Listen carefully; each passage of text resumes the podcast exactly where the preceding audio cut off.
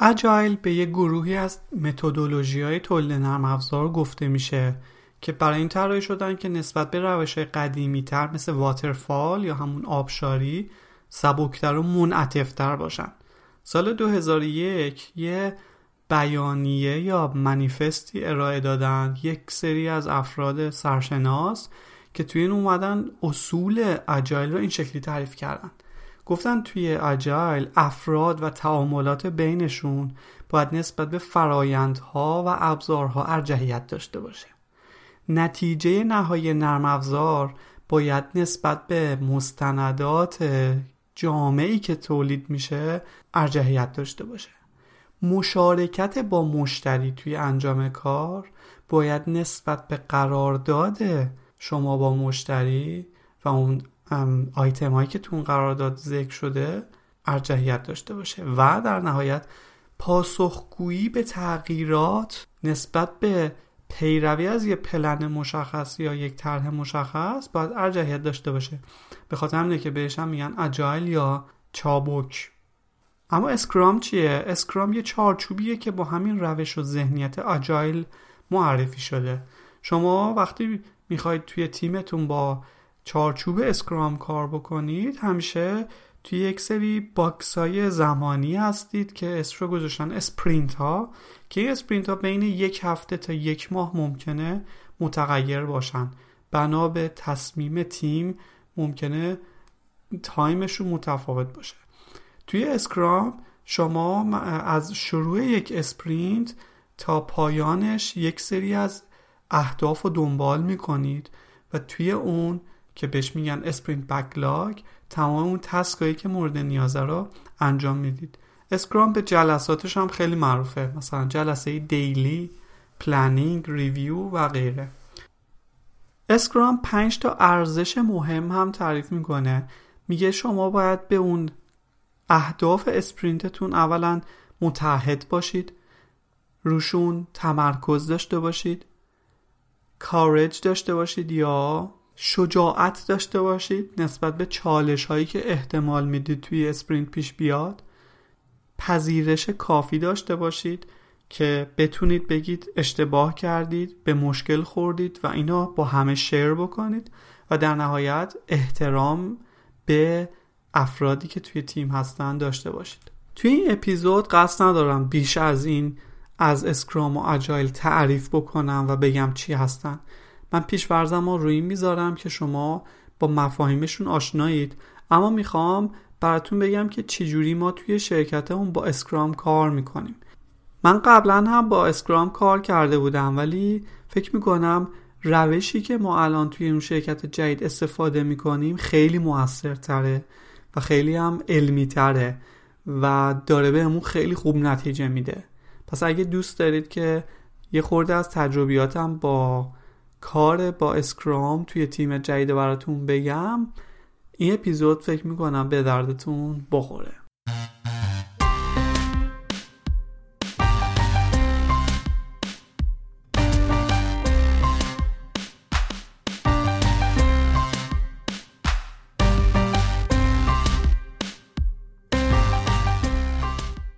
سلام من رامین هستم. این اپیزود دهم از پادکست کامپایل همونطور که اشارم کردم قرار نیست که توی این اپیزود بیام کل بحث Scrum رو بگم. ممکن حالا یه خورده اشاره بکنم ولی می‌خوام بگم که چجوری ما داریم از Scrum استفاده می‌کنیم و بهرهوری تیممون رو می‌بریم بالاتر. این تجربه بوده که من خودم توی شرکت جدید گرفتم. تا به حال نیده بودم جایی که به این خوبی ازش استفاده بشه. با اینکه یه خورده از اسکرام به شکل خیلی سفت و سختری هم استفاده می‌کنن توی شرکت ولی به نظر من اون نتیجه نهایی دارن ازش می‌گیرن. به حال توی اپیزود ممکنه یه خورده راجبه سه تعریفان براتون بگم ولی روشون زیاد تمرکز نمی‌کنم. به حال ممکنه توی این اپیزود یه خورده راجع به تعاریفم بگم ولی زیاد روشون زوم نمی کنم یه نکته دیگه هم بگم. من احتمالا کماف سابق به اون ویدیوی آموزشی می‌خوام ادامه بدم و ممکنه که یکی در میون هم پادکست داشته باشم هم ویدیوهای آموزشی.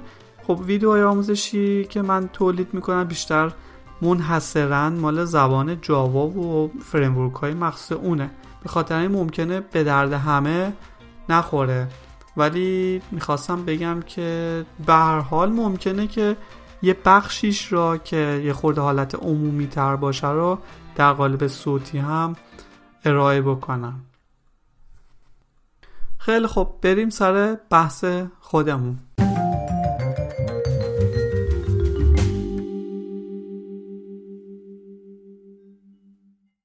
خب قبل از اینکه بگم چجوری ما یه sprint ها شروع می‌کنیم بگم که می‌دونید که توی Scrum ما یک سری افرادی داریم با نقش های مختلف.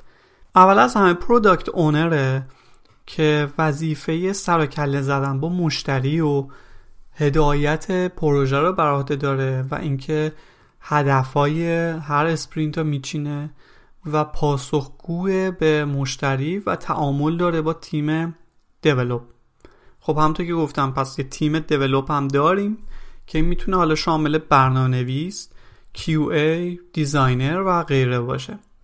یک شخص دیگه هم هست به نام Scrum master که نقش بیشتر مربی ایفا می‌کنه. خودش تولید نرم افزار انجام نمیده. با مشتری هم سر کله نمی‌زنه. ولی تیم تولید رو هدایت می‌کنه که در قالب Scrum حرکت بکنن. guideline هایی که توی Scrum معرفی شده رو رعایت بکنن. اگر مشکلی واسه تیم تولید به وجود اومد برن پیگیری بکنن با تیمای دیگه ممکنه بخوان سر کله بزنن با تیم مدیریت بخوان سر کله بزنن و مشکلات تیما بتونه حل بکنه همچنین تمامی جلساتی که مال Scrum هست و این شخص باید هدایت بکنه توی تیم شما ممکن ببینید که product owner و Scrum master جفتشون یکی هن. یا حتی می‌تونید ببینید که یکی از اعضای تیم تولید می‌تونه Scrum master هم باشه. فرقی نداره به هر حال. توی جای خودش باید نقش خودش رو به درستی ایفا کنه. ما یک سری ابزار هم استفاده می‌کنیم که من ازشون خیلی اسم خواهم برد. یکیشون مهمترینشون Jira ه Atlassian Jira که یه ابزاری واسه در واقع مدیریت event ها حوادث مشکلات bug ها درخواست ها و غیره. یک incident manager ه در واقع.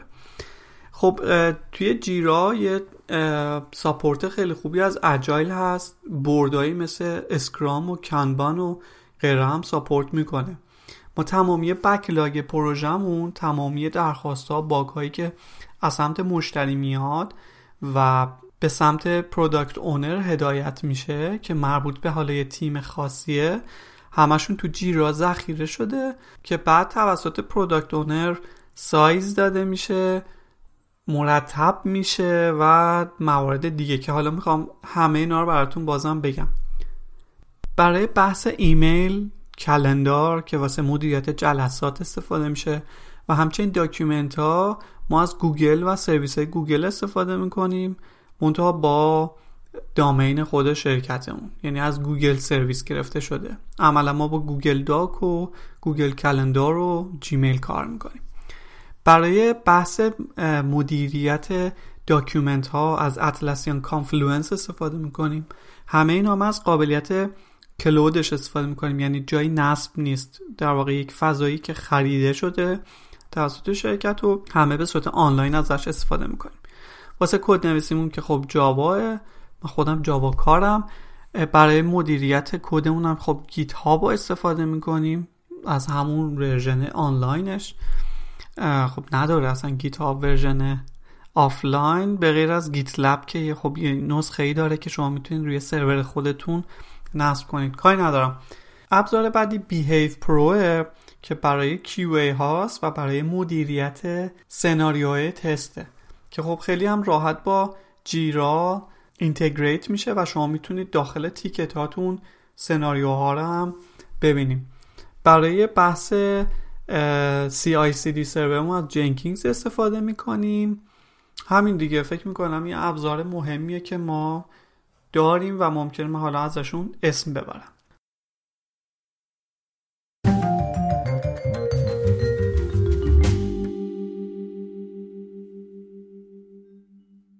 همونطور که گفتم پروداکت اونر کارش اینه که با مشتری سر کله بزنه درخواستاش رو فیلتر بکنه حتی مشتری هدایت بکنه که یک جایی اگر اون داره درخواستای اضافی میده راهنماییش بکنه که چه شکلی باشه و یک جورایی پالایش می‌کنه تمامی اون استوری ها یا ریکوست هایی که یک مشتری احتیاج داره. همچنین باگ ها رو می‌گیره. همه اونا رو توی یک بکلاگ بزرگی اولویت بندی می‌کنه و بعد همه این کارا رو قبل از شروع planning تمام این کارا رو داره به صورت همزمان product owner انجام میده. خب با توجه به اینکه فرض بکنید ما هفته کاریمون از دوشنبه شروع میشه و شنبه و یک شنبه هم تعطیله ما همیشه sprint امون دو هفته ایه یعنی بهترین حالتیه که پیدا کردیم. یه هفته خیلی کوتاهه و نمی‌تونیم اون کارا رو تحویل بدیم درست. سه هفته هم خیلی طولانیه. گاهی وقتا اصلا شما فراموش می‌کنید که توی جلسه آخر اصلا هفته اول چه کار کردید و تهیه اون دموه خیلی سخت میشه واسهتون. به خاطر ما دو هفته انتخاب کردیم به درد تیم ما خورده. ممکنه حالا به درد شما نخوره. ما همیشه شروع هر sprint امون از پنجشنبه هاست. یعنی پنجشنبه ای که یک روز کاری هم بعدش هست جمعه و بعد دو روز تعطیل آخر هفته. Scrum master ما خیلی اصرار داره که از پنجشنبه ها باشه. دلیلش هم اینه که جمعه ها میگه که خب کسی حوصله اون شکلی واسه کار کردن نداره. اون اشتیاق هر روزه رو نداره چون آخر هفته است. پنجشنبه ها روز خوبیه که ما اونو بگذاریم. روز بعدش یه استارت کوچیکی بزنیم و واقعا sprint عملا از هفته بعدش اعتقاد داره که اون شکلی که باید شروع میشه. با فرض اینکه الان ما backlog مون فیلتر شده اولویت بندی شده ما میریم واسه جلسه پلن. توی جلسه پلن که معمولا یک جلسه چهار الی پنج ساعت است و خیلی خسته کننده است ولی خب چاره هم نیست. اولین اتفاقی که میفته اینه که Scrum Master یک spreadsheet ی آماده کرده یک Excel ی آماده کرده که توی بخش اولش اومده در منابع مورد نظر اون sprint رو مشخص می‌کنه. یعنی اولا خب تیم مشخصه ولی خب همیشه برای هر sprint ی افراد مجددا مشخص میشن. توی این قسمت اویلیبیلیتی تیم دیولوب لیست شدن. به ازای هر شخصی مشخص میشه که چند روز ممکنه آف باشن یا مرخصی باشن. چند تا جلسه غیر اسکرامی دارن. ممکنه جلسات عمومی شرکت باشه یا یک بحثی جشنی نمی‌دونم هر چیزی. ساعتاش مشخص میشه.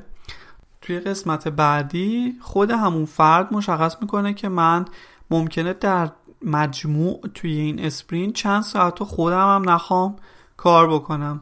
دلیلش که اون ساعت های کوچیکی که میره ممکنه با دوستاش مثلا صحبت می‌کنه یه قهوهی میریزه چایی می‌خوره یا کار نمی‌کنه چون این اجازه رو داره که برای یک ساعت محدودی این کار بکنه. خب ما مثلا برای یک sprint دو هفته ای حدود 5 6 ساعت برای هر شخصی مشخص می‌کنیم. تمامی مقادیرم خود اون فرد مشخص می‌کنه. ما هر روز کاریمون رو نفری 6 ساعت حساب می‌کنیم و با استفاده از این ارقامی که گفتم اون جمع کل ساعت رو کم می‌کنیم و در نهایت به یک time ی می‌رسیم که کل ساعت هایی که کل افراد حاضر هستند رو مشخص می‌کنیم. توی قسمت بعدی مشخص هم می‌کنیم که چند تا جلسه ممکنه داشته باشیم. ما جلسات grooming داریم retrospective داریم review داریم. همه اینا مشخص می‌کنیم و یه time ی هم واسه اونا در نظر می‌گیریم. اما وقتی میریم دیگه سراغ خود planning الان می‌دونیم که چند ساعت در کل availability داریم و اینکه چند ساعت هم ممکنه میتینگ داشته باشیم و غیره. توی پلنمون ما همیشه میایم یه task ی به نام generals می‌گیریم که در واقع تمامی کارهای اشتراکی که غیر از development را داخل اون می‌ذاریم. براش یک سری step در نظر می‌گیریم یا subtask subtask های شامل میتینگ اشکالات فنی آماده کردن دمو یا ممکنه یک سری تصمیمات کوچیکی که کل تیم گرفتن. مثلا تیم گفته که ما می‌خوایم این sprint یک زمان کوچیکی هم بگذاریم بابت اینکه تحقیق کنیم چرا environment test مون یه خورده کند شده. یا یک زمانی بذاریم که database تستمون رو ریست بکنیم. یا یک سری مسائل این شکلی.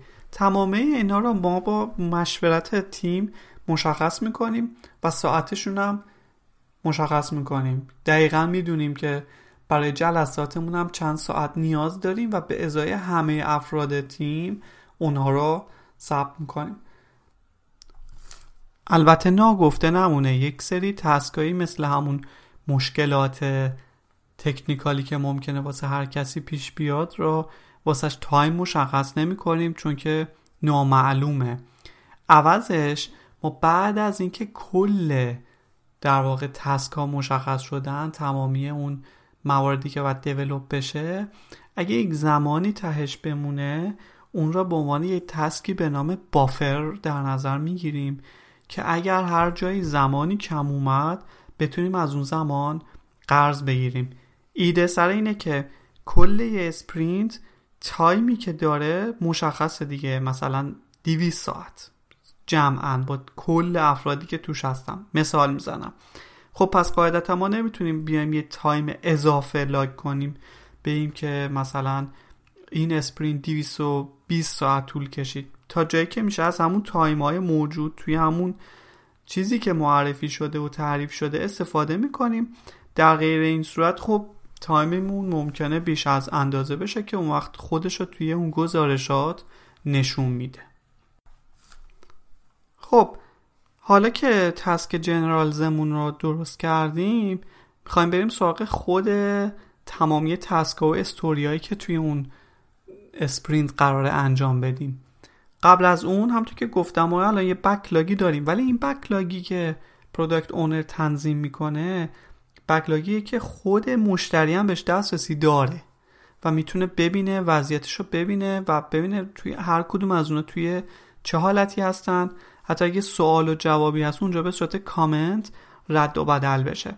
اما برای development ما از اون backlog ی که مشتری می‌بینه استفاده نمی کنیم یه backlog دیگه ای داریم که مال مقصد development ه با استفاده از تنظیماتی که تو Jira انجام دادن به ازای هر task ی که ما می‌خوایم از backlog اصلی برداریم ببریم تو develop اونا رو یه دور کپی می‌کنیم و به هم دیگه لینکشون می‌کنیم. منتها مشتری دیگه ticket هایی که مربوط به development رو نمی‌تونه ببینه. ما پس به ازای هر کدوم از اون task ا یه دونه development هم task development یا ticket واسش تولید می‌کنیم. از همون اول backlog ی که product owner درس داره شروع می‌کنیم چون گفتم که اولویت بندی شدن.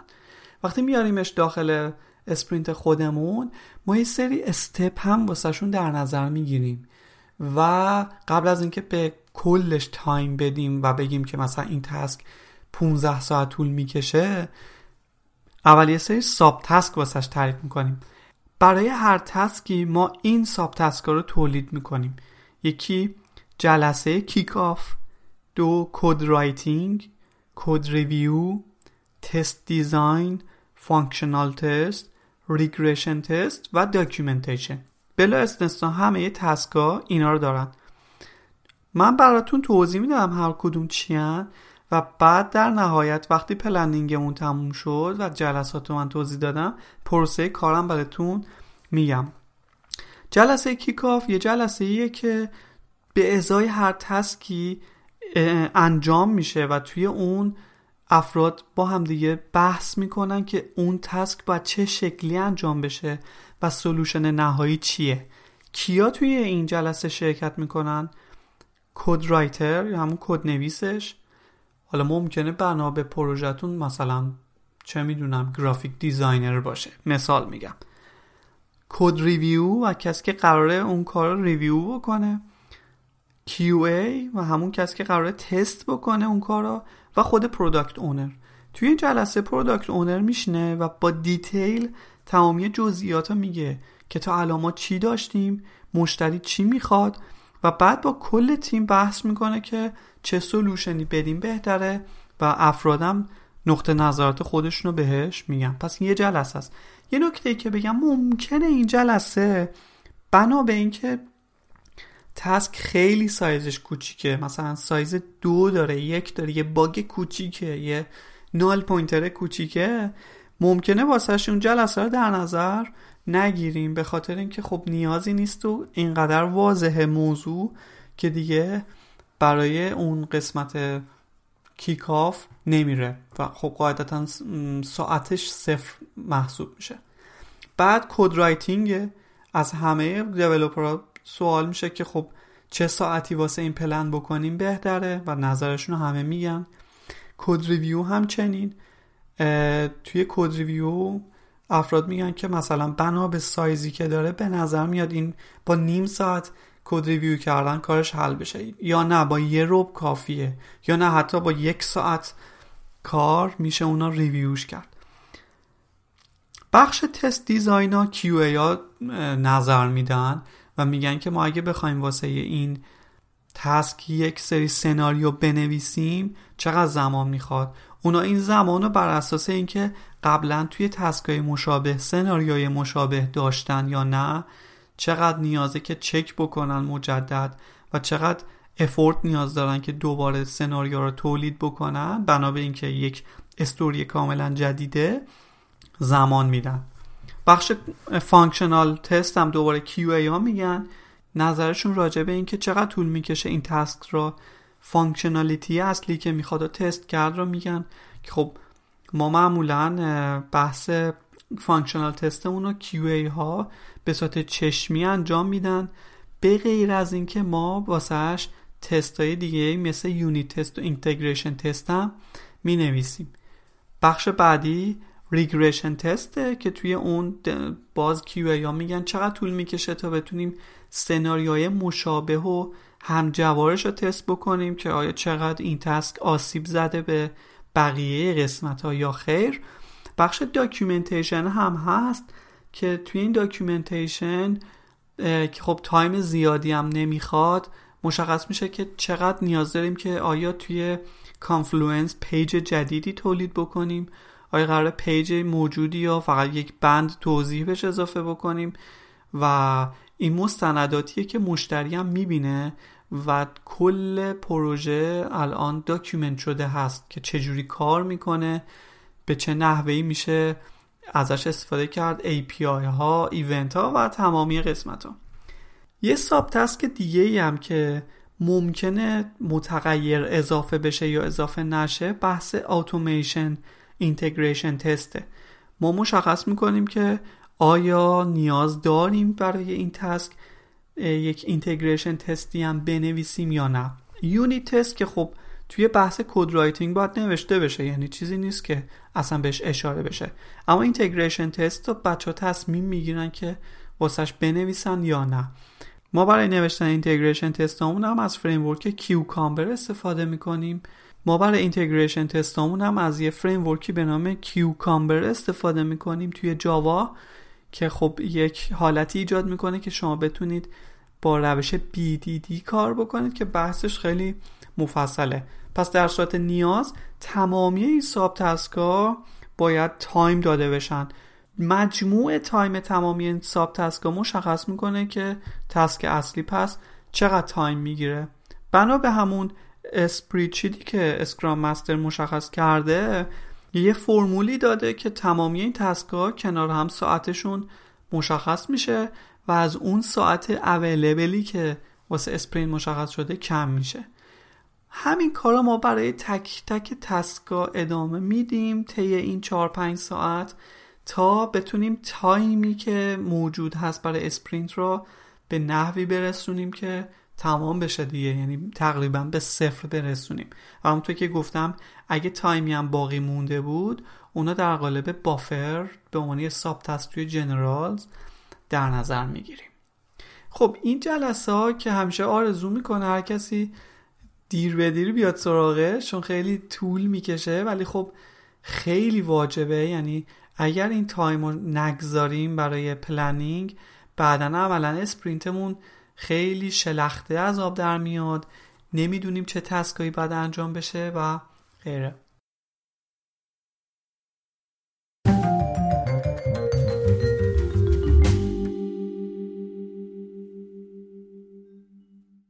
معمولا ما بعد از این جلسه که دیگه میریم خونه چون که دیگه بعد از ظهر شده و کسی دیگه حوصله نداره وایسه که شروع بکنه. ولی start sprint از فردا صبحش زده میشه. یعنی از همون جمعه صبح شروع میشه. ما هر روز صبح یک جلسات daily داریم. جلسات daily توی Scrum خیلی معروفن. جلساتی که حدود ده دقیقه تا نیم ساعت طول می‌کشن. تمامی اعضای تیم شامل Scrum master تیم develop و گهگاه product owner م توی این جلسه حضور داره. توی این جلسه مشخص می‌کنیم که معمولا صبح هم شروع می‌کنیم و جلسه رو ساعت ده شروع می‌کنیم ده صبح. توی این جلسه اول مشخص میشه که هر کسی می‌خواد چه تیکتی یا استارت بزنه و برش داره و کل یه تیکت مین تیکت اساین میشه به یه شخصی. همون لحظه مشخص میشه که خب کد دیولوپرش که همون شخصی که بهش اساین شده code reviewer ش کی باید باشه؟ و test design ش کی باید باشه؟ اگه مثلا توی تیم ما که حدودن دو نفر QA هستن باید اینا همیشه مشخص بکنیم. اگه شما تیمتون یه نفر QA داره که خب قطعا مشخصه که test design functional test و regression test رو کی باید انجام بده. در واقع کل task وقتی به یکی assign میشه sub task اش ممکنه به افراد مختلفی اساین بشه. ولی خب کوردینیتور و اون مسئول اصلی اون مین تیکت اون شخصی که کل تیکت رو برداشته یعنی تمامی وضعیتش رو باید چک بکنه که کی این پراگرسه و کی ریزالو میشه و کی نهایتا کلوز میشه. تمامی این کار رو اون باید بر بگیره و مسئول نهایی اون تیکت و اطمینان حاصل می‌کنه که همه چی خوب پیش رفته QA آیا چکش کرده و کی آماده است که کل تیکت ریزالو بشه. زمانی که تمام حساب تسکاش ریزالو شد. خب روتین جلسه های دیلی هم مشخصه دیگه. روزهای دیگه که خب شما دارین کاری انجام می‌دید معمولا از روز قبل خیلی کوتاه میگید. روی چه تیکت هایی کار کردم چه مشکلاتی برخوردم که خب اسکرام مستر اینجا نقش مهمی داره. که اگه بدون کاری می‌تونه انجام بده که اون مشکلات حل بشن سریع وارد عمل میشه و اون اون ریاکشن مورد نیازا انجام میده. و در نهایت همه توی اون جلسه اعلام می‌کنن که من امروز پلنم چیه و قراره چی ادامه بدم و یا چه کاری رو شروع بکنم. کسی نباید بعد از اون جلسه بدون پلن باشه و, و ندونه که قراره چی کار بکنه. اسکرام مستر توی این جلسه نقش خیلی بزرگی ایفا می‌کنه.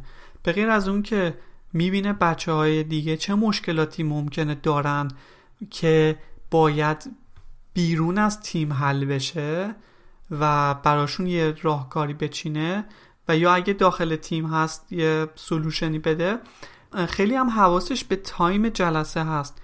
چون خیلی هم معمولا دوست دارن توی جلسات شروع کنن صحبت کردن یا اینکه خیلی بیش از حد وارد detail بشن.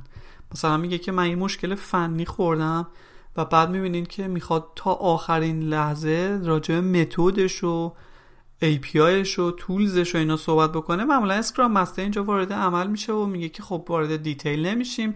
بعد از این یه جلسه بین اون دوتون فردی که به مشکل خوردن می‌گذاریم و با هم دیگه حلش می‌کنیم. معمولا نمی‌ذاره که بیش از ده دقیقه تا یه روب طول بکشه.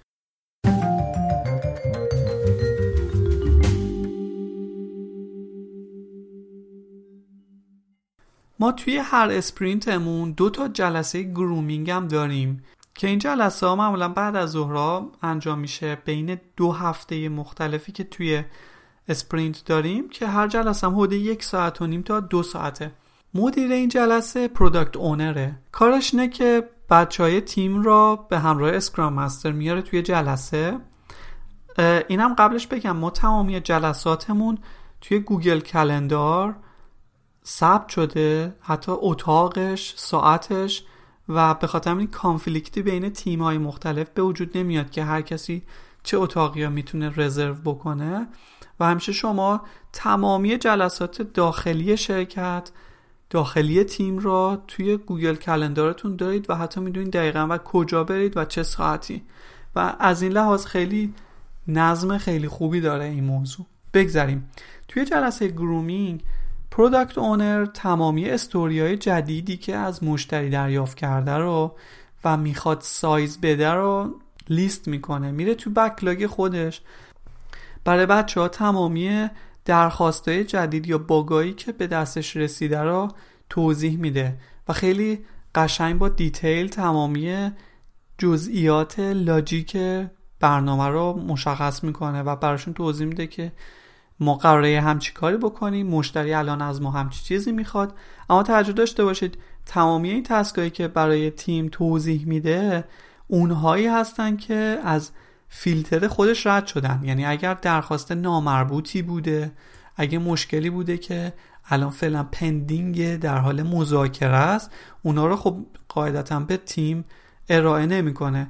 ولی کار در واقع product owner اینجا از همه مهمتر اینه که اون هدف sprint ها و sprint بعدی رو بیشتر مشخص بکنه.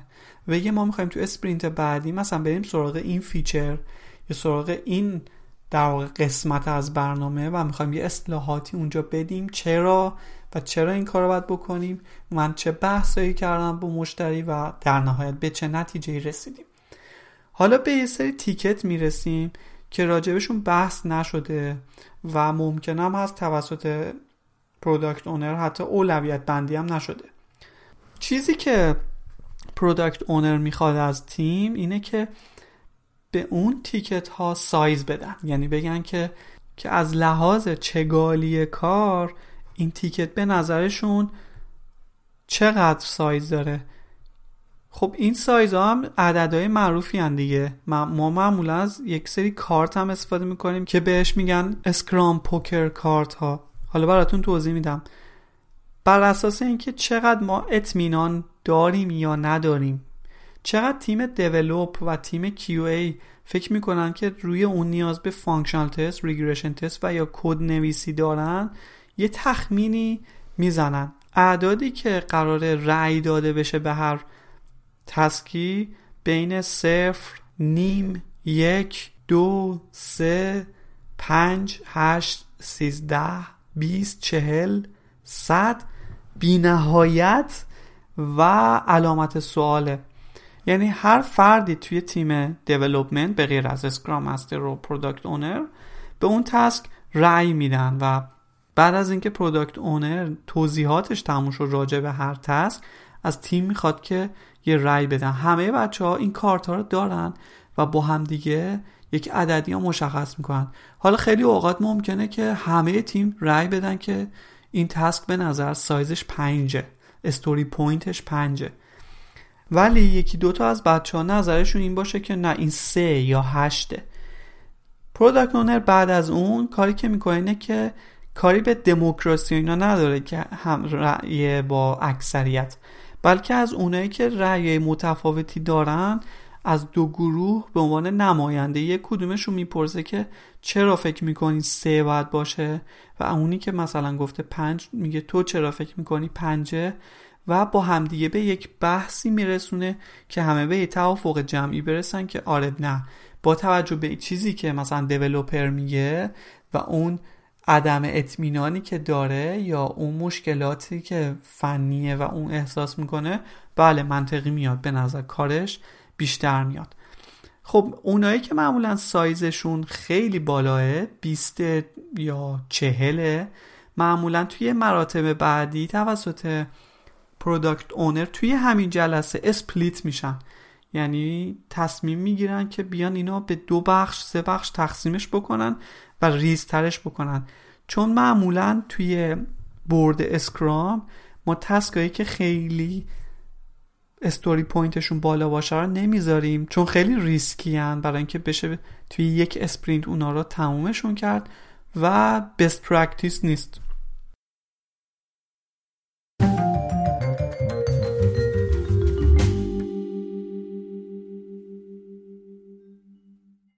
خب همونطور که گفتم اگه تصور بکنیم sprint مون رو از پنجشنبه شروع کردیم دو هفته بعدش چهارشنبهش جلسه sprint review ه. که خب بین این دو هفته ما هر روز صبح ساعت ده جلسه daily scrum رو داریم. به علاوه اینکه دو تا جلسه grooming هم برگزار کردیم. اما sprint review چیه؟ توی جلسه sprint review نه تنها تمامی تیم شامل product owner تیم develop و scrum master هستن این سری نماینده یا نمایندگانی از مشتری هم داخل جلسه هستن که خب ما معمولا آنلاین برگزار می‌کنیم و در واقع desktop مون رو share می‌کنیم که بتونیم اونجا با همدیگه صحبت بکنیم و توی این جلسه product owner شروع می‌کنه و میگه که ما sprint ی که شروع کردیم. backlog شامل چه ticket هایی شد؟ ما هدفمون توی این sprint چه بود و می‌خواستیم به چه feature ی برسیم؟ و بعد شروع می‌کنه تک به تک task ها رو توضیح دادن با مشتری که دوباره یادآوری بشه که چی بوده. ما اون روزش که در معمولا جلسه review مون بعد از ظهر انجام میشه از صبح شروع کردیم با تیم مشخص کردیم که هر task ی ها قرار کدوم یکی از developer ها یا QA ها present کنه. حالا ممکنه این ticket چیزی بوده که خود اون شخص نوشته یا کار کرده یا ممکنه بر حسب صلاح دید یه سری از task ای همکاراش هم present کنه. معمولا سعی می‌کنیم ما گروه بندی بکنیم. اونا که مربوط به این feature ن رو اونایی که مربوط به یک feature خاصن رو یک شخصی present بکنه. اونایی که مثلا راجع به bug ها هستن رو یک شخص دیگه ای present بکنه. بعضی از task ا هم که حالتی بودن که اصلا پروژه به مشکل خورده بوده کار نمی‌کرده دیگه اصلا قابل present نیست دیگه. مثلا اگه شما توی پروژهتون illegal state exception می‌گرفتی توی پشت صحنه و مشتری چیزی که می‌دیده اینه که هیچ اتفاقی نمیافته خب اینا نمیشه present کرد دیگه. یه bug بوده. اما معمولا استوری ها رو ما در واقع مشخص کنیم. پس ما یک جلسه قبلش با بچه ها گرفتیم مشخص کردیم که کی چیا باید پرزنت کنه و شروع کردیم به پرپر کردن دمو یعنی یه خورده خودمون هم تمرین می‌کنیم با دیتا هایی که خودمون می‌دونیم و چیزی که می‌خوایم در واقع قدم هایی که می‌خوایم برداریم واسه نمایشش ها قبلش تمرین می‌کنیم یه خورده. برای این موضوع حدود دو تا سه ساعت هر شخصی می‌تونه زمان بگذاره. خیلی خب برمیگردیم تو جلسه. توی جلسه دونه دونه task ا ره که product owner داره توضیح میده developer هم از همونجا شروع می‌کنه توضیح دادن که خب بله این شکلی بود و این قدم ها رو برمیداریم ما این feature رو گذاشتیم این button جدیده این tab جدیده این API جدیده همه اینا رو میشینیم باهاشون صحبت می‌کنیم. حالا مشتری هم ممکنه feedback بده بگه که سوال بپرسه اینا چه کار کردین؟ ممکنه همونجا یه موضوعی مشخص بشه. و خب خیلی جلسه مهمیه چون که مشتری همونجا می‌تونه feature هایی که احساس می‌کنه باز نیاز هست را میگه اعلام می‌کنه. یا اگر یک کج فهمی توی اون استوری بوده همونجا مشخص میشه. اینجاست که میگن این روش چابکه. چون همون لحظه اگر مشتری negotiation بکنه با شما خیلی راحت تر می‌تونین اگر مسیر داره اشتباه میره با هم دیگه تصحیحش بکنید این جلسه هم تموم میشه و بعد آخر جلسه product owner توضیح مختصری راجع به sprint بعدی به مشتری میده و میگه که توی sprint بعدی هدفمون اینه که به این موارد برسیم. خب این یکی از بهترین جلسات ما scrum master مون همیشه اعتقاد داره که بعد از این جلسه حتما باید یک celebration کوچیک داشته باشیم در حد اینکه فقط یه هورایی بکشیم نمی‌دونم یه قهوه‌ای با هم بخوریم و خیلی انرژی مثبتی داره. این بحث celebration کردنه یکی از best practice هاییه که بعد از انجام هر کاری معمولا انجامش میده چون که خب اعتقاد داره که این باعث میشه که روحیه مناسبه به تیم بده و حالا با روش که خودش بلده. اما تمام میشه review هم و خب اینم از اون جلساتیه که بعدش میشه خیلی خوشحال رفت خونه و فرداش دوباره پنج شنبه میشه. یادتون باشه من گفتم که sprint جدید از بعد از ظهر پنجشنبه شروع میشه. نمی‌دونم گفتم یا نه. ولی صبح پنجشنبه ما چه کار می‌کنیم؟ ما یه جلسه نهایی هم داریم که خب ممکنه خود Scrum نباشه اما یکی از چیزایی که ما توی تیممون برگزار می‌کنیم و اون جلسه retrospective ه. توی جلسه retrospective همه دوباره با همدیگه جمع میشن که خب مدیر این جلسه معمولا اسکرام مستره. قراره که توی این جلسه ما یه سری فیدبک بدیم راجع به اتفاقاتی که توی اون دو هفته گذشت. دو تا بخش داره. بخش چیزایی که خوشحالمون کرد بخشی که چیزایی بود که ناراحتمون کرد. خب هر کسی توی شروع توی یک سری استیکرایی که داره شروع می‌کنه چیزای خوب و بد رو می‌نویسه و اونا رو دونه دونه میچسبونه به برد و هر کسی کارش تموم شد نفر بعدی انتخاب می‌کنه که کی باید این کار رو بکنه. حالا می‌تونید دیتیلش رو خودتون سرچ بکنید. بعد تمامی مواردی که شخص می‌خواد مشخص بکنه یه توضیحی هم میده. اونجا شما خیلی چیزای خوبی دستگیرتون میشه یعنی حرفای نگفته زیادی هست که اونجا مشخص میشه. بعد از اینکه تمامی اینها رو همه افراد حتی Scrum Master و Product Owner هم feedback اشون رو نوشتن و به board زدن board ی که به دو قسمت مشخص شده تقسیم شده قسمت خوب ها و بدها اتفاق بعدی که میفته اینه که گروه بندی انجام میشه. یعنی اون feedback هایی که شبیه به هم بودن مخصوصا توی بخش بدها قسمت مثبت ها که خب خوبه دیگه فقط انرژی بخشه.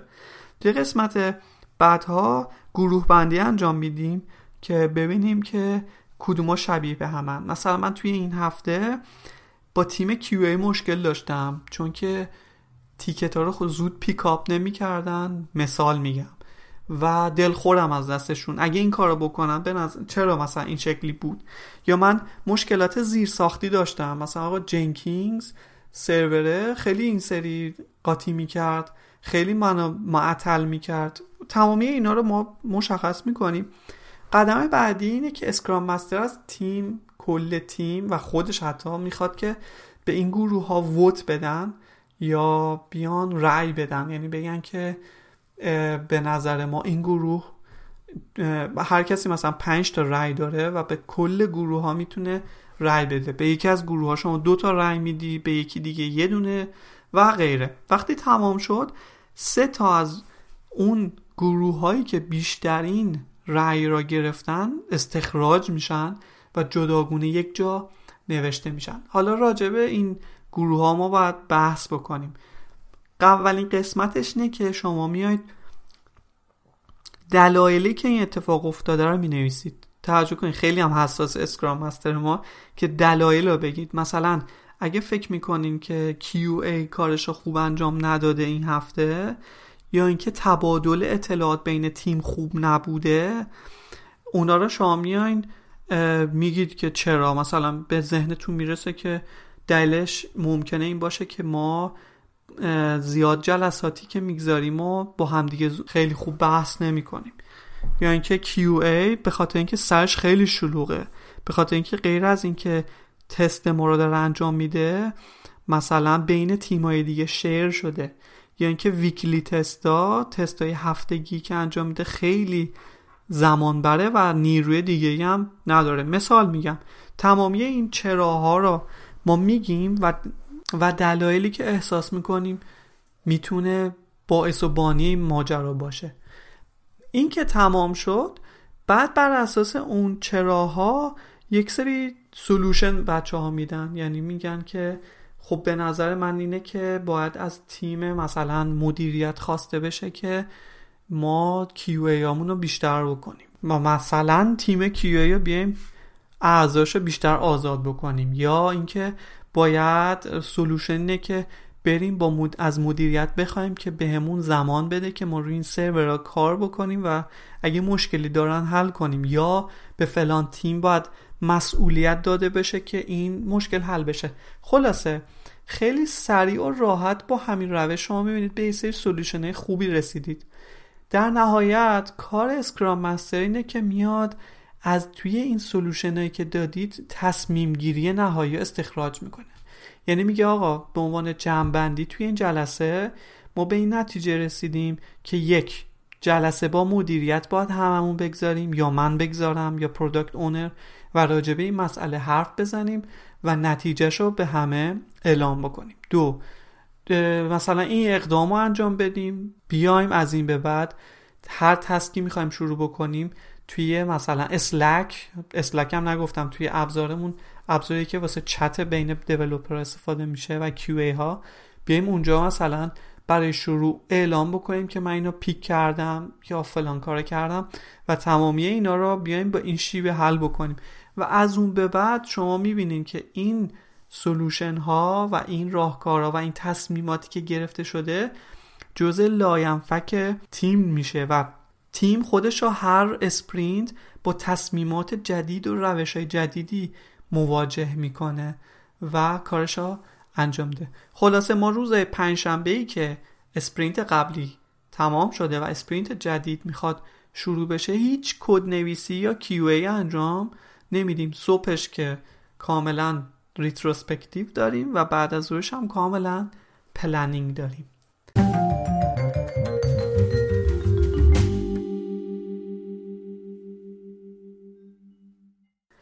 اما ما توی شرکت به عنوان کل سازمان یه سیستم feedback دیگه هم داریم که خب به صورت جلسه برگزار نمیشه. بعدم نمیاد که اینجا بگم. ربطی هم به Scrum نداره و اون اسمش هست post-mortem ها. نمی‌دونم بخوایم ترجمه بکنیم. یعنی پس از مرگ یا نوشداروی پس از مرگ. این چی هست؟ توی Confluence توی همون سیستم دایره المعارف شرکت یه space ی داریم که هر کسی می‌تونه support باشه تیم develop باشه QA باشه. هر کسی اگر مشکل خاصی توی سازمان از لحاظ فنی پروسه شرکتی یا هر چیزی مواجه شده باشه و بدونه که قبلا به این مشکل خورده و اون مشکل تمام شده و کار از کار گذشته. حالا یک درسی میشه ازش گرفت. اونا در قالب یک document ی آماده می‌کنه و share می‌کنه. افراد مختلفی این post-mortem ا رو می‌بینن و میان feedback های خودشون رو میدن و اگر موارد مشابهی باش روبرو شدن اونا رو به عنوان کامنت اضافه می‌کنن. نهایتش نه که سی او شرکت توسط این پست مورتما خودش به یه سلوشنی می‌رسه و به عنوان یک درسی اضافه می‌کنه به کل سازمان. حالا میگم ممکنه که از لحاظ تکنیکال یا پروسه شرکتی باشه. ممکنه حتی راجع به بحث negotiation با مشتری باشه. هیچ فرقی نداره. بر حال این موضوعیه که قرار نیست کسی این وسط شماتت بشه که تقصیر فلانی بود یا فلانی بود. بحث اینه که یک درسی از توی اون برای کل organization گرفته بشه. و trick ی که شرکت انجام داده برای اینکه افراد مشتاق بشن این document ها رو پر بکنن اینه که ما توی هر ماه یه جلسه ای داریم که سی او با کل شرکت و شرکت هایی که توی حالا کشورهای دیگه هستن به صورت آنلاین یک جلسه ای برگزار می‌کنه و توی اون بین پنج پست مورتمی که خودش انتخاب کرده باز بهترینش انتخاب می‌کنه و به شخصی که اون را تولید کرده و راجبش بحث کرده و اولین بار بهش اشاره کرده یه جایزه نقدی خیلی خوبی میده و این باعث میشه که همه تشویق بشن که اون کار رو انجام بده. خب من کل جلسات Scrum رو بهتون گفتم ولی بذارین یه خوردم راجع پروسه کارمون بگم. من دوباره وارد همون sprint میشم و وارد یک روز کاری که داریم انجام میدیم. همونطور که گفتم اول از همه توی جلسه daily مشخص میشه که هر کسی چه task ایا می‌خواد روش کار بکنه و coordinate ش بکنه. بعد از اون همون شخص مشخص می‌کنه که مثلا جلسه kick-off اگر نیاز هست کی باشه و اونو book بکنه توی Google Calendar بعد از اینکه جلسه تمام شد اون شروع می‌کنه کار code writing ش رو انجام دادن. همزمان QA test design ش انجام میده و به محض اینکه تمام شد test design ش هم در اختیار برنامه نویس قرار میده که اگر نیاز داره بر اساس اون سناریویی که دیگه QA می‌دونه کارش پیش ببره و اون requirement ها پیاده سازی بکنه.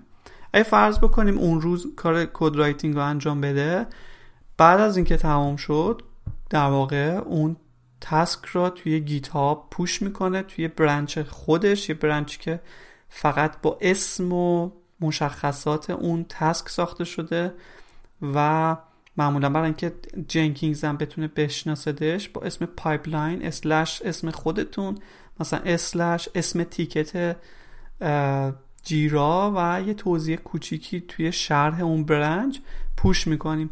بعد از که پوش کردیم همونجا هم یه مانیتوری داریم که قشنگ نشون میده که جنکینگز الان با موفقیت تونسته همه رو بیلد کنه یا خیر. همونو همونجا در واقع پول ریکوست میفرستیم واسه کد ریویور تا بتونه اون رو چک بکنه.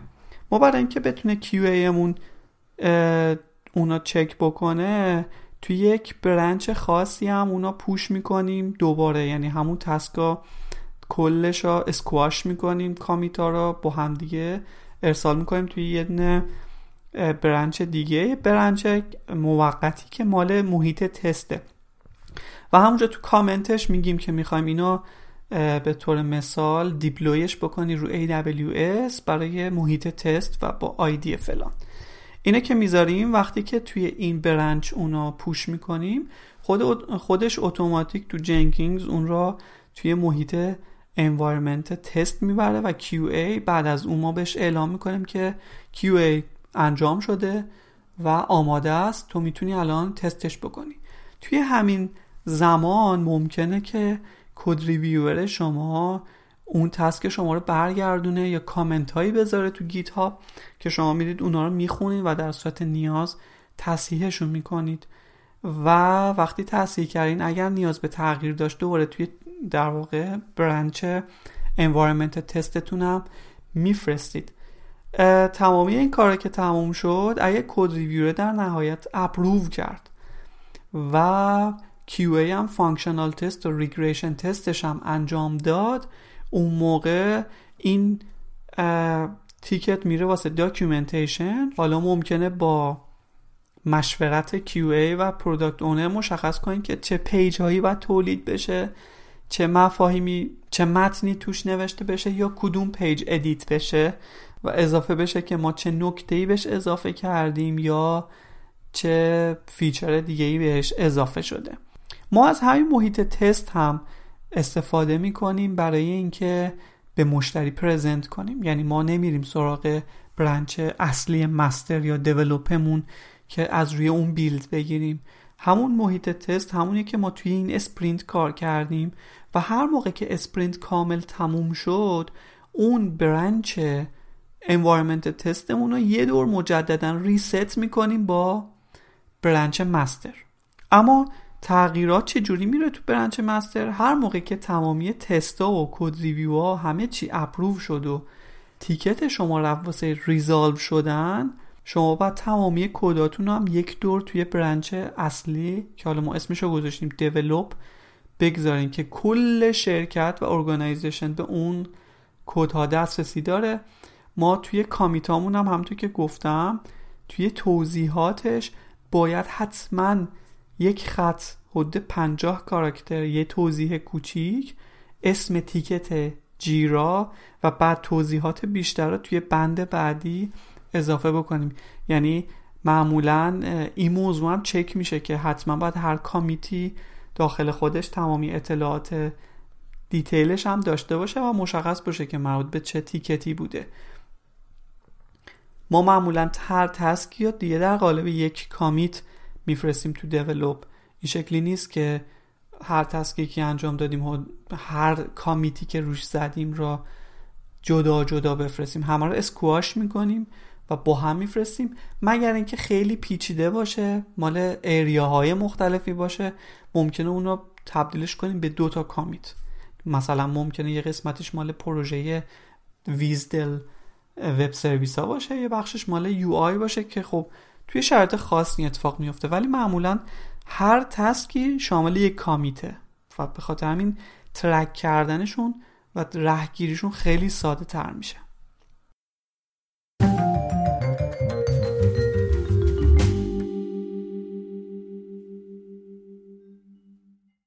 من چند تا نکته هم اضافه بکنم مواردی که ما توی تیممون داریم. یکی اینکه ما بعضی از اعضای تیممون اصلا هیچ وقت توی شرکت نیستن فقط دو ماه یک بار یه روز میان و همیشه توی خونه کار می‌کنن و حتی تو خود مثلا کشور دانمارک هم نیستن توی سوئدن. ما برای اینکه ارتباطمون باهاشون راحت تر باشه اولا خب توی همه اتاقات جلسات که کامپیوتر اینا هست ما همیشه با گوگل هنگاوت باهاشون ارتباط داریم.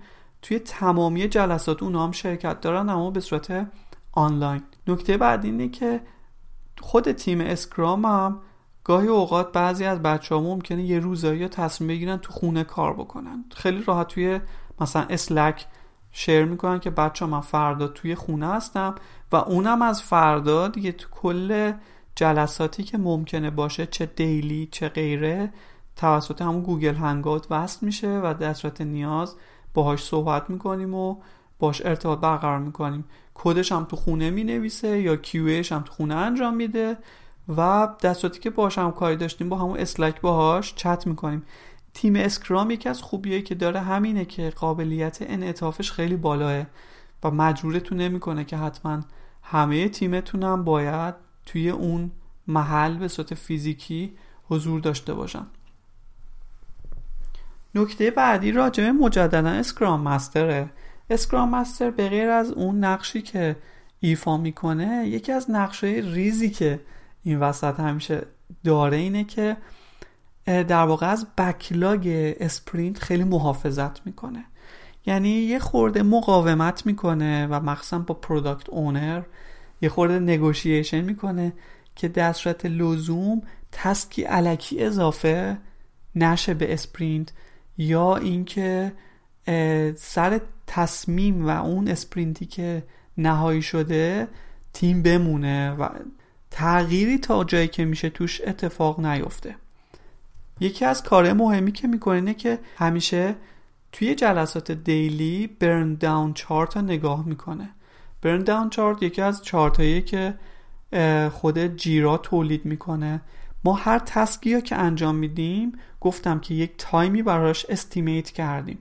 هر taskی که انجام میدیم میریم و روی اون task timeمون هم log می‌کنیم. یعنی میگیم که این task code writing estimate شده بود 6 ساعت من 5 ساعت انجامش دادم. یا نه estimate شده بود تخمین زده شده بود 6 ساعت من 10 ساعت روش کار کردم. مهم نیست. timeش رو مشخص می‌کنیم. توی این burndown chart ما خیلی راحت می‌تونیم سیر انجام پروژه اون sprint رو ببینیم.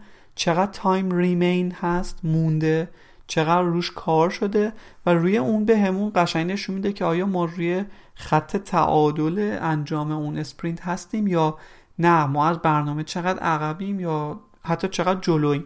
نکته دیگه اینه که حالا چابکی agile کجاست؟ خیلی اوقات پیش میاد که product owner میاد میگه که با توجه به صحبتی که من با مشتری داشتم یکی دو تا bugی به ما معرفی کردن که اینها باید توی این sprint حل بشه. یا فلان task الان خیلی واسهشون مهم شده و از ما خواستن که انجامش بدیم. حالا فرض می‌کنیم که اگه باگه که خب ما وارد sprint ش می‌کنیم و در صورت لزوم از ته sprint یه سری از task ا رو حذف می‌کنیم. خیلی راحت می‌تونیم این کار انجام بدیم. در صورتی که task ی باشه که in progress نباشه و شروع نشده باشه. اما اگر یه task ی باشه که حتی سایز نشده باشه یه جلسه فوری می‌ذاره product owner با scrum master ما همونجا story point بهش میدیم. همونجا پلنش می‌کنیم. با تمامی اون step ها و همون لحظه توی sprint اضافهش می‌کنیم. و همون لحظه مشخص میشه که کی باید روش کار کنه و coordinate ش کنه و میره واسه جلسات kickoff و code writing و غیره. پس همین جاست که این sprint ها چابکی خودشون هم نشون میدن و تغییر پذیریشون خیلی مهمه. این شکلی نیست که حالا دیگه sprint ی که چیده شده به هیچ عنوان قابل دست زدن نیست و دیگه یک وحی منزله. خیلی اوقات هم این اتفاق پیش میاد. یه نکته جالبه دیگه هم که بگم شرکت توی جلساتی که خیلی طولانیه معمولا یه سری اسباب بازی کوچیکم گرفته که شما همونطوری که تو جلسه نشستین حوصلتون سر نره. یا مجبور نباشید به گوشیتون بر برید یا وارد اینترنت بشید معمولا شما می‌تونید با یه سری اسباب بازی کوچیک اونجا توی جلسه بازی کنید. شامل توپایی که می‌تونید فشارش بدید یا از بازی خیلی جالب. یا حتی خیلی اوقات یک سری اسنکی کیکی چیزی میاریم و اونجا وسط جلسه می‌خوریم که جلسه از اون حالت خشکیش در بیاد. نکته دیگه اینه که ما یک سری ارتباط با تیمای دیگه هم داریم. مثلا ما کلا توی شرکت تیم ساپورت تیم دیولوب تیم کیو داریم. افرادش هم مشخصن اما بین تیمای مختلف پخش شدن. ما مثلا جلساتی داریم که توسط مدیر هر تیمی اجرا میشه و مثلا جلساتی داریم راجع به development ممکنه که حتی یه سری tech talk هایی داشته باشیم راجع به یه سری تکنولوژی ها برنامه مختلف صحبت بکنن یا حتی کلاس های آموزشی که مدیر برنامه نویسی مثلا ترتیب میده واسه تیم development در نهایت تیم دیولوپمنت یه تیم جداییه که با همدیگه ارتباط خودشونو دارن و باز هر کدوم ارتباط درون تیمی هم برای خودشون دارن. مسئله دیگه سر اینه که گاهی اوقات که بعضی از افراد تیم دیولوب خیلی سرشون شلوغ میشه افراد دیگه تیم می‌تونن به کمکشون بیان. مخصوصا این موضوع برای QA ها پیش میاد. گاهی اوقات developer ها ممکنه به کمک QA ها برن و یه بخشایی از functional test و regression test و اونو انجام بدن. ایده سر اینه که افرادی که توی تیم scrum هستن باید قابلیت اینا داشته باشن که یک سری skill های حالا نه خیلی عمقی یه سری skill های سطحی از افراد دیگه تیم رو هم داشته باشن تا در صورت لزوم کمکشون کنن. اما به صورت عمقی و تخصصی اون کاری که خودشون بلدن رو بتونن انجام بدن. موضوع بعدی که دوست دارم براتون بگم بحث کد ریویوره. توی تیم ما من خودم همیشه با ترس و لرز یک کدی ها پوش می‌کنم و میفرستم واسه کد ریویورها چون که همتیمیام فوق العاده سختگیرن و شما یاد می‌گیرید به مرور که این کار رو بکنید. یعنی سختگیری در این حد که نامگذاری آیا Java documentation داره و با این تصور که code reviewer نه تنها structure در واقع کدتون رو چک می‌کنه بلکه از لحاظ logic هم اونو بررسی می‌کنه و مثلا بهتون گاهی هم وقتا ممکنه solution بهتری هم بده. چرا از اون سرویس استفاده نکردی؟ این از لحاظ performance ممکنه ضعیف باشه و موارد دیگه.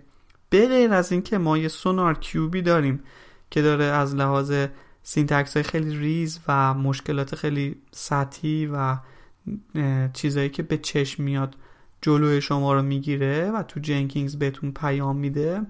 به غیر از اونم code reviewer این وظیفه رو خیلی خوب انجام میده و واقعا رد شدن از مرزش یه خورده گاهی وقتا برای آدم سخته. خب خیلی نکته شد مثل اینکه فکر کنم از خود بحث اون طولانی تر شد ولی دلم می‌خواد که چیزی از قلم نندازم چون ممکنه هر قسمتش به درد کسی بخوره. مسئله دیگه سر تیکت که توی جیرا ثبت میشه خوبی این تیکت اینه که توضیحاتشون فوق العاده کاملا یعنی description شون خیلی طولانیه چندین بنده یعنی مشخصه که واسش کاملا وقت گذاشته شده.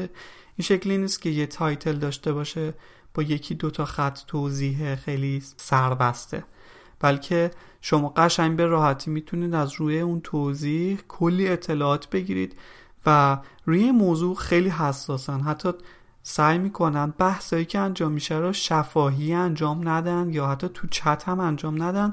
بلکه همه را به صورت کامنت توی همون تسک بنویسن. چرا که کسایی دیگه که بعدم میان سراغ این تسک خیلی راحت می‌تونن پروسه پختگی اون تسک رو هم ببینن و حتی متوجه بشن که چه رویه‌ای طی کرده.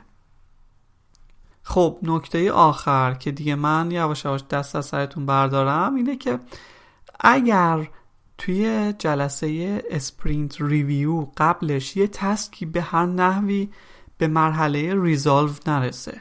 یه بخشیش بمونه. چه تست چه code writing یا هر قسمتی. reject بشه چند بار بره و برگرده. کاری که معمولا انجام میشه اینه که اون task به راحتی از توی sprint backlog حذف میشه. و ما وقتی میریم واسه review تمامی task ایی رو فقط دمو می‌کنیم که تمام شدن. خب قاعدتا به مشتری هم یه توضیح داده میشه که این قسمت تکمیل میشه توی sprint بعدی و حالا به دلایل مختلفی موفق نشدیم که به اتمام برسونیم. کسی کسی رو معمولا شماتت نمی‌کنه. اگه تسکی هم حتی از حد پلنش بگذره کسی معاخذه نمیشه که چرا از پلنت موندی و معمولا با اون توضیحات و تراستی که بین افراد وجود داره و اون احترامی که وجود داره همه هم دیگر قبول دارن و فقط با همدیگه صحبت می‌کنن و سعی می‌کنن که تا جایی که میشه جلوی موضوع در آینده بگیرن.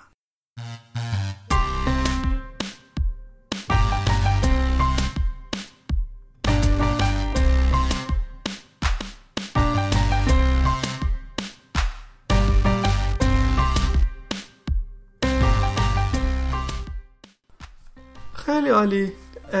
صحبت من تموم شد. امیدوارم چیزی از قلم ننداخته باشم. حال چیزی که من گفتم کاری که ما تو شرکت انجام میدیم. ممکنه بخشیش فقط به درد شرکت ما بخوره. ممکنه بخشیش اصلا از لحاظ موقعیت دیگه جای دیگه ای اصلا به درد تیم دیگه ای نخوره حال این چیزی بوده که تا الان برای تیم ما خیلی خوب جواب داده. و خیلی productive هم هست واسه ما.